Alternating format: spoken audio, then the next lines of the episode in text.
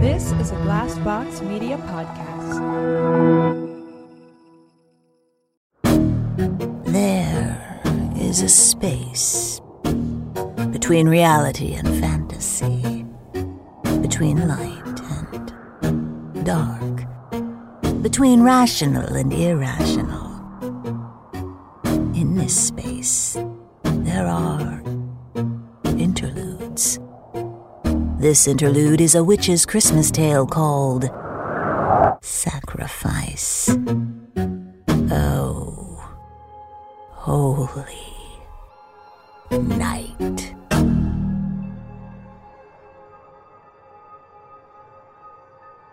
It was the north wind that was to blame. For it was he that carried me away from where I had laid for many years, and woke me out of my deep, restful sleep. There was an oddness to this wind, a soft touch that was never there before, and my eyes opened. My body awoke, as if from a nightmare at that change. What could that softness mean in the north wind? My limbs were frozen and creaked from the cold. The air around me was sharp, like a blade of a knife against the skin. Around me was darkness, as deep as it was vast. The silver light of the moon shone through the clouds in that sinister way it has. The wind returned and picked me up, harshly and with its cold, dead fingers gripping me and tossing me around like a leaf. From whence have you come, witch?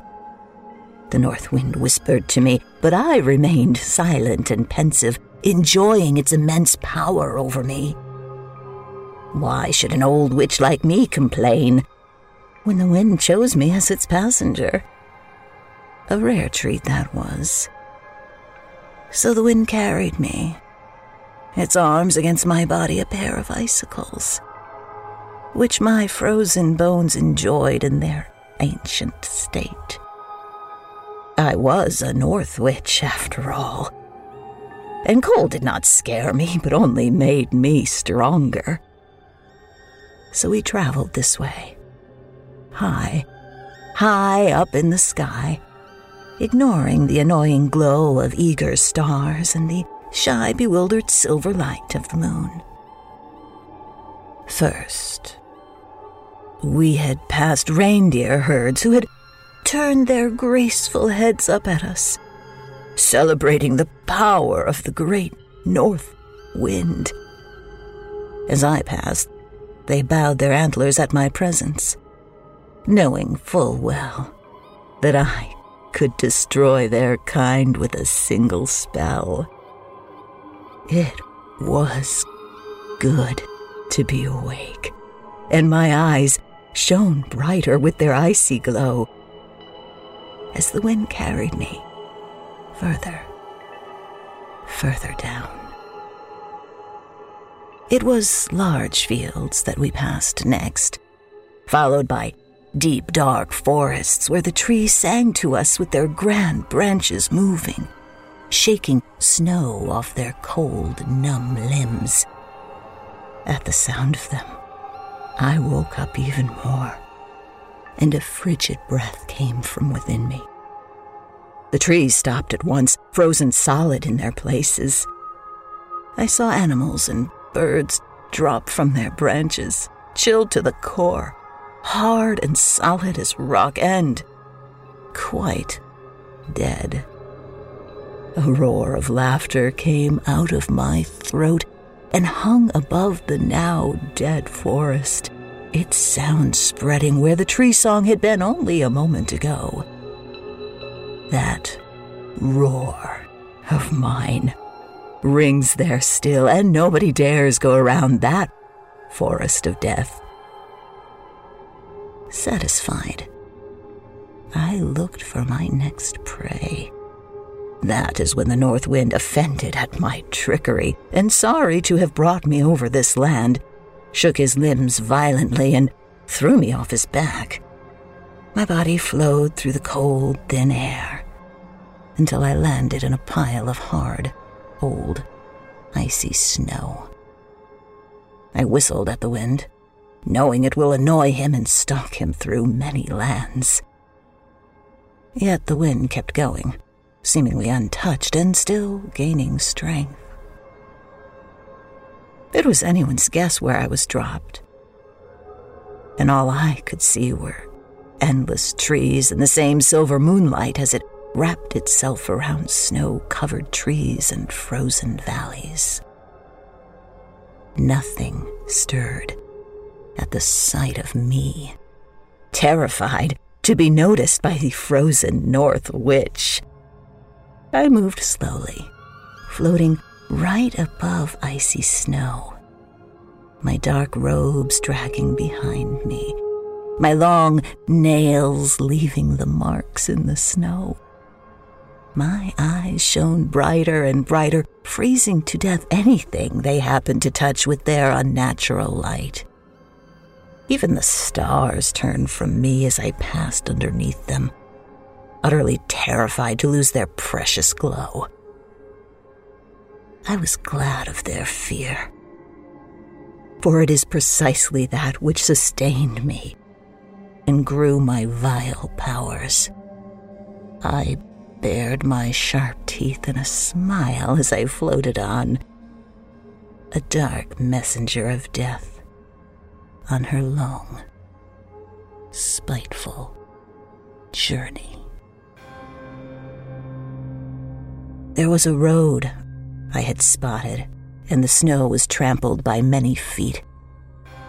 I got on my fours and squatted at the footsteps smelling them with my nose, which had rotted off many centuries ago, but still worked as good as if it were there.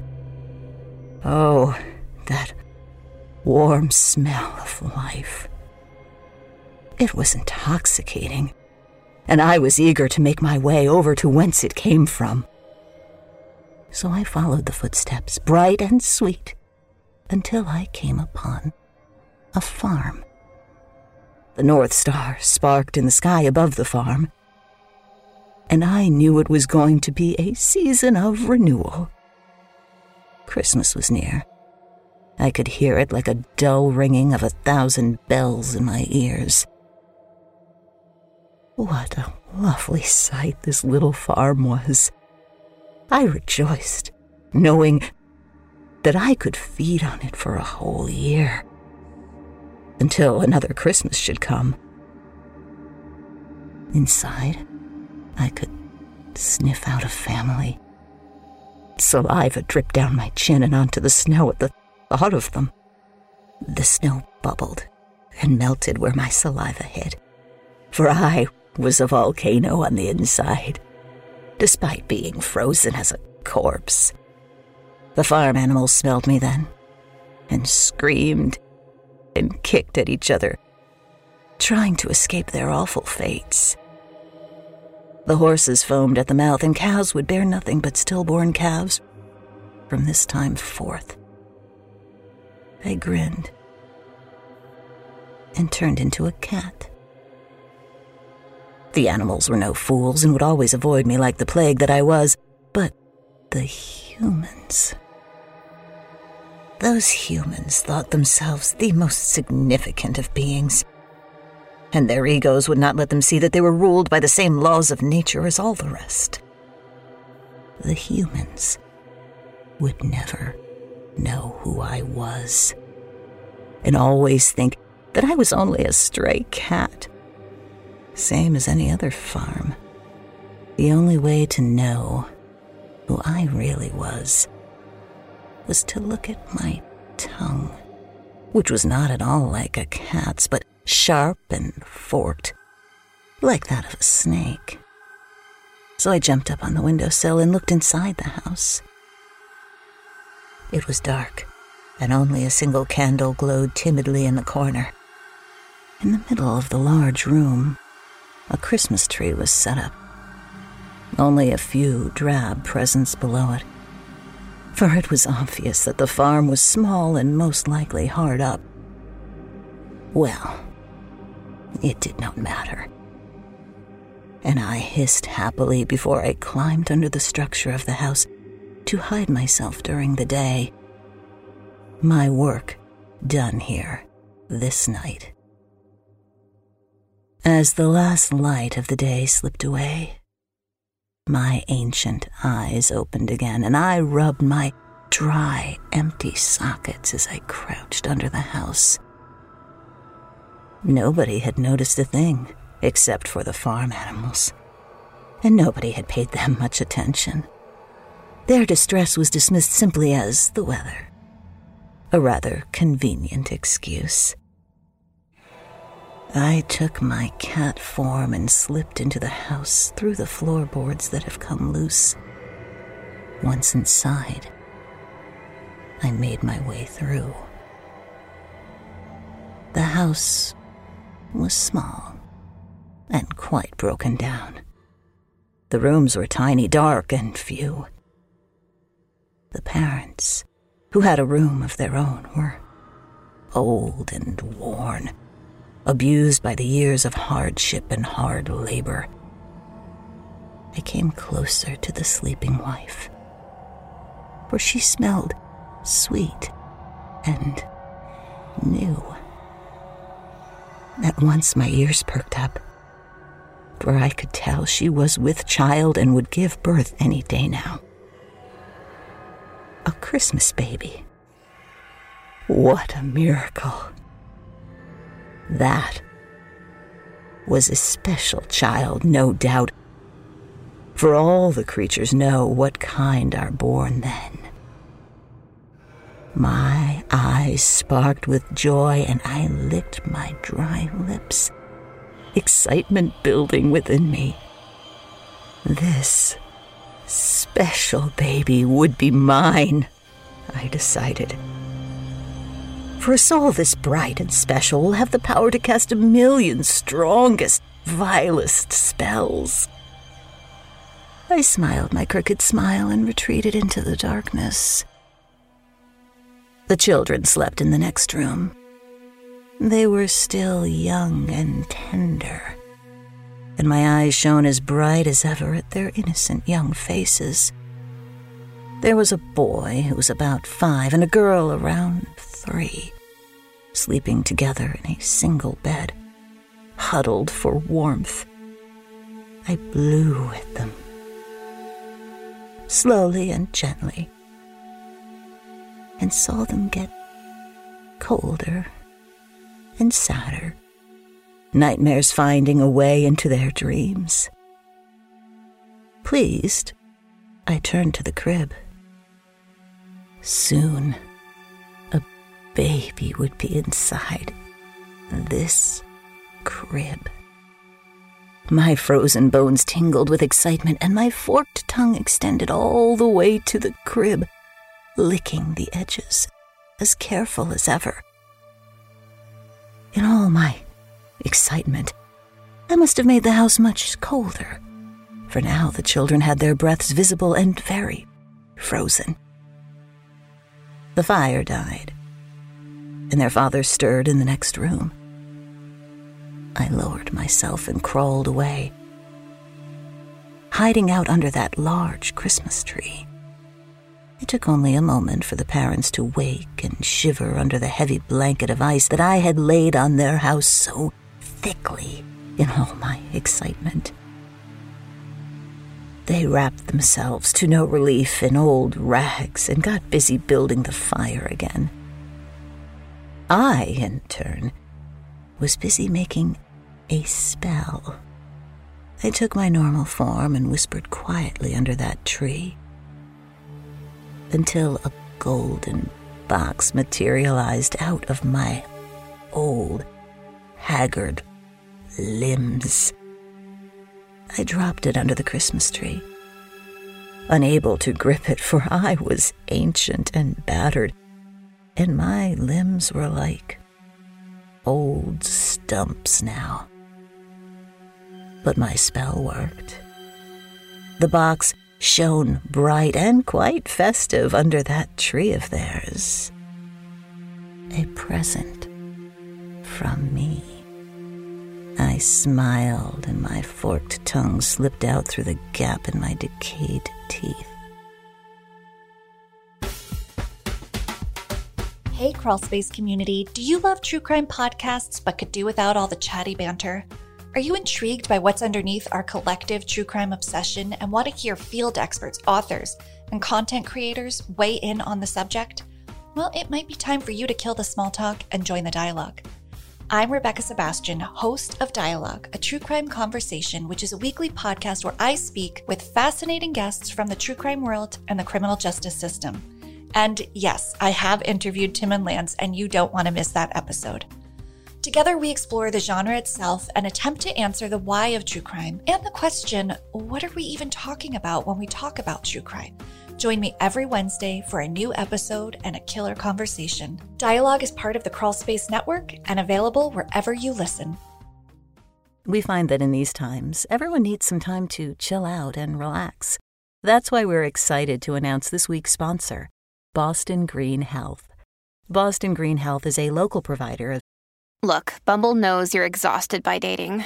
All the must not take yourself too seriously and 6 1 since that matters. And what do I even say other than hey? well, that's why they're introducing an all new Bumble with exciting features to make compatibility easier, starting the chat better, and dating safer. They've changed, so you don't have to. Download the new Bumble now.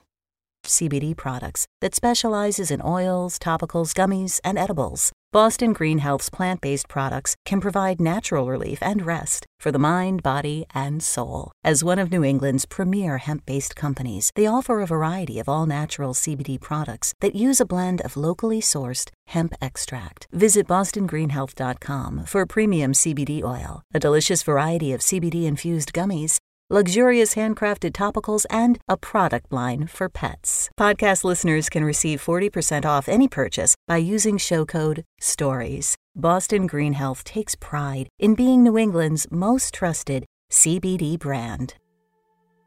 Another day is here, and you're ready for it. What to wear? Check. Breakfast, lunch, and dinner? Check. Planning for what's next and how to save for it? That's where Bank of America can help. For your financial to-dos, Bank of America has experts ready to help get you closer to your goals. Get started at one of our local financial centers or 24-7 in our mobile banking app. Find a location near you at bankofamerica.com slash talk to us. What would you like the power to do? Mobile banking requires downloading the app and is only available for select devices. Message and data rates may apply. Bank of America and a member FDIC.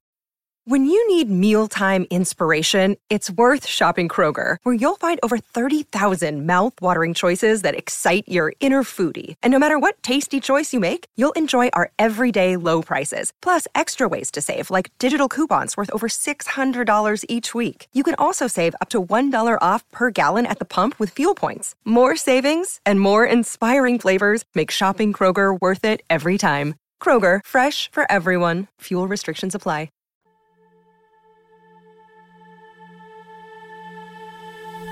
When the morning approached, I crawled under the broken floorboards underneath the house, where the smell of soil was such a comfort and the heat did not travel.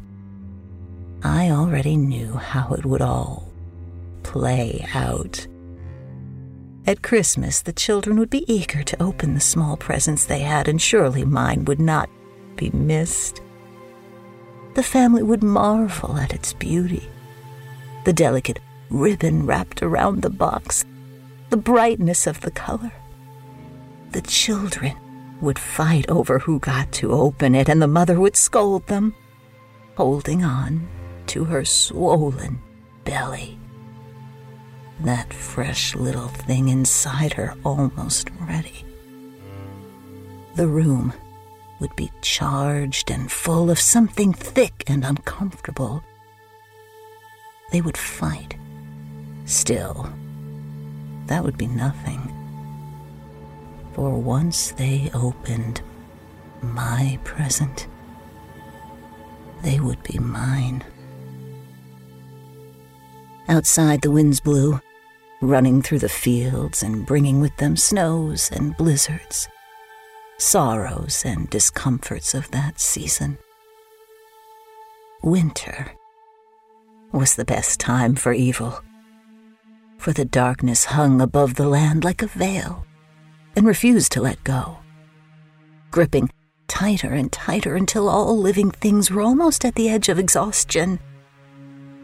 Like this, Christmas Eve had come, bringing with it cruel snows and punishing winds, stripping houses of their warmths with its twelve north winds, freezing everything around it to dead, solid rock. I slept, gaining my strength and biding my time. I only woke when I heard that unmistakable sharp sound I've been waiting on. Every witch knows it, and I lifted my head as I heard a piercing bell ring through the cold, stiff air of the house. A baby's cry.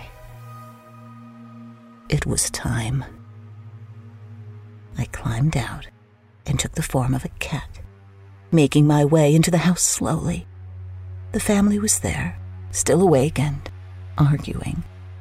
A new, fresh baby cried in its tiny cradle, terrified at the voices and harsh words.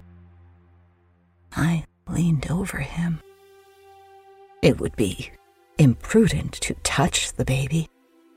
Him I wanted to be fresh and unscathed when I got to receive him. That baby was the only one who could truly see me, knew all my tricks and colors, and it cried harder at the sight of me. You are so very young, I whispered to him. But already I know your fate. In the corner, my Christmas present lay discarded and forgotten. It was as I planned it. The spell was out, covering this house as thick as rancid butter. It would recede and free them in next Christmas time. But it would be too late then. Only a witch can tell when someone is under a spell. So the family looked just as they always had been they themselves did not notice how anger spilled out of each of them, and where empathy had lived once, only self interest and envy could find a way in. I walked among them, unseen and unnoticed. I started with small spells. In the morning, I would see a pot of coffee start to boil and I would push it over slowly, my long nails scraping the floor. The pot would fall and spill its hot contents, and a moment later the husband would scream out his insults, fling them like stones at his wife for spilling the coffee. She, in turn, would blame her husband for the crop that failed a year ago, or a cow that fell over last night, dead and riddled with disease. Like this, the humans would quarrel, and their children, scared of the rising tide of anger in the house, would hide under the bed or the table, hoping to escape the wrath of their parents. I fed on that anguish and bitterness, growing stronger by the day. My menacing spells grew with me, in the night, I hovered above the baby's crib, licking my dry lips at the sight of him and mimicking his cries. The mother would run into the room only to find her baby sleeping and well. She would go back to sleep, exhausted by the day. But as soon as her mind slipped into a dream, I would cry again summoning her once more to her child's side. Again and again I repeated my torment, feeding on her frustration, which grew so large that I felt myself quite strong again, as fit as I have been hundreds of years before. Only their animals could see me and feel my constant suffocating presence. They screamed and dropped dead. They refused to be fed and starved themselves. They escaped and ran down a frozen field, only to fall over from mere exhaustion. It was not long until that was noticed by the neighbors. They came to the family, their faces sullen and dark, demanding to know what disease had fallen upon the household. But the family was under my spell, and they refused to listen. Instead, they blamed their neighbors for their troubles. So I helped them in their delusions. In the darkness of the night, under the guise of a cat, I ran to their neighbor to the north and bit one of their piglets. What a noise the animals there had caused that night at the sight of me. I was proud of the evil I had released on them. The next day, the piglet was found black as tar, its eyes bulging with blood and pus, the noise emanating from its lungs not that of an animal, but of a beast. What was even more terrifying was that it had developed a taste for human flesh. Again and again it would lunge at a human, its teeth sharp and menacing. All the neighbors came to see, and fearing disease, killed the piglet. But I put my spell on that unfortunate animal and every man that visited the farm came back to his own only to find the same disease spreading within his walls. It was a disaster, of course. All the farms destroyed their piglets that year, and the dead gray bodies of dead pigs burned for days at each farm. But I made sure my family had none of the disease. I made sure their pigs were as pink and healthy as a picture. The arguments with the neighbors were unavoidable. The family did not want to kill their piglets, but the neighbors demanded it, fearing the disease would spread anyway.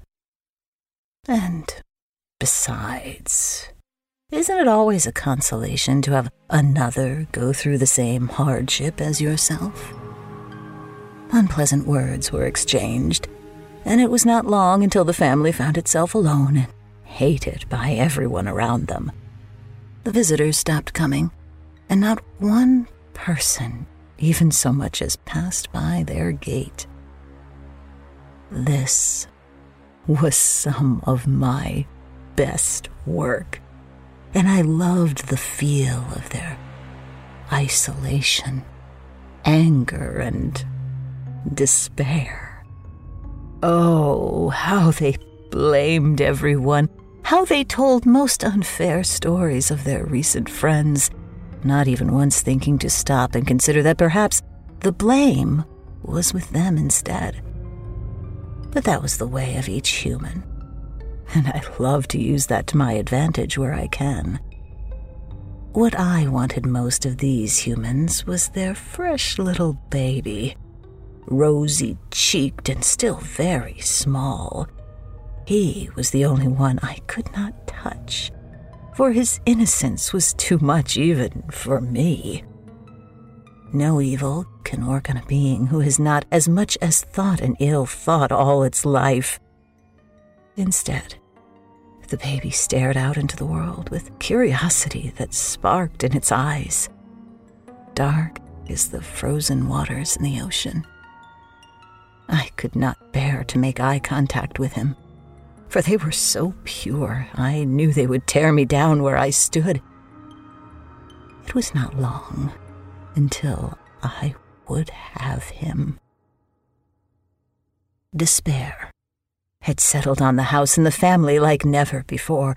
It gripped their souls and muddied their hearts, turning them on each other. No neighbor would come to help them, and no friend would stop by to calm their fears. I smiled to myself, satisfied by the chaos I had created. Next Christmas was fast approaching, and I only had so much time left to me before my spell wore off. The farm was in decay. The animals dropped like flies, and there was not much that could keep the family from starvation. The anger and fear made way for more frustration. It grew like a wildfire ignited by the spark of hostility, and the fighting intensified. I walked among the darkness that now clung to the walls of the house, quite satisfied with what I had done, blowing the icy winds through the rooms like the master of the house now. One day, I came upon the husband kneeling by the cradle. He had grown gaunt and looked aged by at least ten years. I could see the dark circles under his eyes widen and grow like bitter plague spreading through him. He thought he was alone, and after all, they could never feel me in the room. It took me some time to understand that he was praying. It was charming, really. Him thinking his words could escape my spell and reach whatever God they were meant for. Gods may be close to people in need, but I was much, much closer. I leaned in and entered his mind. His mind was like an instrument made of strings that were strung so tight they were bound to break. So I helped them. One by one, I pulled at each string, snapping one or two with my frozen dead fingers until the melody was quite ruined. And when I was done, the man's mind broke. He stood up and had to steady himself against the weight of what transpired. His eyes were dark and dead now, unable to feel anything at all. With something like excitement, he ran out of the room and to his wife's side. The wife looked skinny and haggard. She drove herself mad over the family, and it was not long until she too lost her mind. I smiled when I saw them. Their pitiful last moments together brought joy to my dark soul. Mary, I know what we must do at last. The husband spoke quickly, for he was brimming with excitement still. His wife stared at him, apathetic to his words. Her baby was at her chest, clinging desperately to her warm flesh as if seeing into the future. Her baby son was the only bright beam of light in that entire place. I know how to fix it, I do. The husband waved his hands in his wife's face, but she paid him no attention. The world had ground her down, it seemed, and I was pleased to see her let go so easily without so much as a fight. What do you want, Joseph? A flat voice, barely there, but how delicious this whole thing was! I grew as her anger spread through the room. God spoke to me, Mary, the husband insisted. And I know how we can improve our situation at last. If I do it right, we won't starve come winter. She looked up at him then, a long, uneasy look full of disgust. Christmas is approaching, was all she said, and then she turned to him accepting what he had to say at once. Give me that baby. His whisper rang through the room. The words felt heavy and cold. Really cold.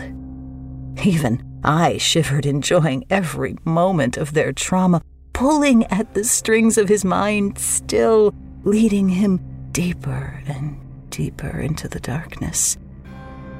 I smiled and felt something warm bubble up inside the volcano of me. What do you want with him? The wife hesitated, because I suspect she could see the kind of a madman her husband had become. Give me the baby, Joseph said softly. But his words tumbled out clumsily and harshly, falling between the two people like a corpse. There was a pause, and I grew stronger in it. Oh, yes. The time was fast approaching, and I will have him at last, my ultimate reward. We must sacrifice him, don't you see? Joseph stepped closer to his wife. This is what we must do to end this, to prosper and grow. Mary, do you trust me? But his wife backed away, the child in her hands still, not quite a year old he was. Joseph approached. All this bad luck, all this doom, all gone. I know you want that, Mary, and besides, what is just one child? One less mouth to feed. Tears rolled down Mary's thin face, tears as large as the biggest jewels. And for a moment, even I felt for this pathetic little woman. Still, I had to have her son. The power in him was great and ripe. Only a parent can decide such fate, and it was the ultimate present to the darkness that I was. So I blew in their direction, and they shivered, uncomfortable under my icy gaze. The wife looked up at her husband, and as the light flickered, I revealed myself to them at once. What a picture of beauty I was for them. Silver was wrapped around me, and my hair was bright as a golden thread. My eyes shone as bright as the northern star, and the parents gave quite a gasp when they saw me emerge from the darkness. I extended my arm towards them, smiling my most pleasant smile. The woman drew back the child, but there was hesitation in her movements. To them, I looked a perfect picture of an angel. The man's features had darkened, and he grabbed the child out of his wife's hands and hurriedly placed the baby into mine. Do you sacrifice this child to me? I asked in my softest whisper, trying really hard to cover up my creaking old voice. The woman cried, but the man was calm. We do, he replied.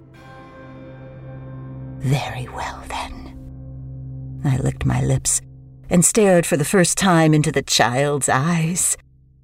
My tongue was still thin and forked, like a snake, and the woman screamed when she saw it. It was too late. I crouched and took my usual form, clinging the little thing close to my cold, disfigured form. Now, both of them screamed. I jumped out the window and onto the roof, laughing my terrible, screeching laugh. The animals went wild, and I heard the last of them drop dead. It started to snow, and the wind had picked up its power. Christmas Eve was rolling in, and I could feel the spell thin out and fall away from this house, like layers of dirt that had dried up at last and could no longer hold on. The north wind was once again at it, blowing through the land, sending shivers into every living thing. Pick me up, I cried up to him, my voice powerful now and carrying quite a distance. But the north wind knew what I was up to and refused to take me away. It blew past me in disgust, smelling the fresh decay, the innocence gone of the child that will not make it past his first birthday. Yet, I was too powerful for the wind to escape. I muttered a spell under my breath, dark and menacing and my spell managed to cling onto the tail of the wind. He had no choice but to pick me up. Like this, I traveled back to my frozen, cursed lair, up to a place that no human can reach, clutching a tiny child in my arms. A sacrifice. The sacrifice, which was growing colder and colder by the moment, shedding life as he made his only journey through these Arctic, barren lands.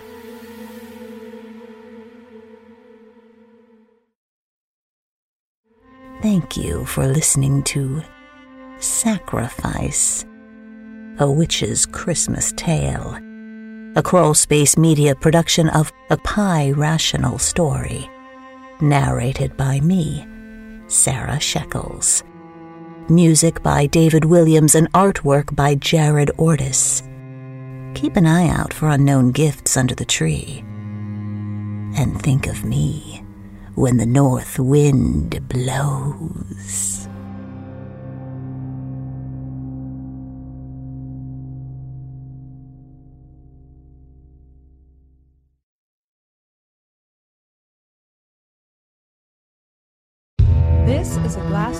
Media podcast.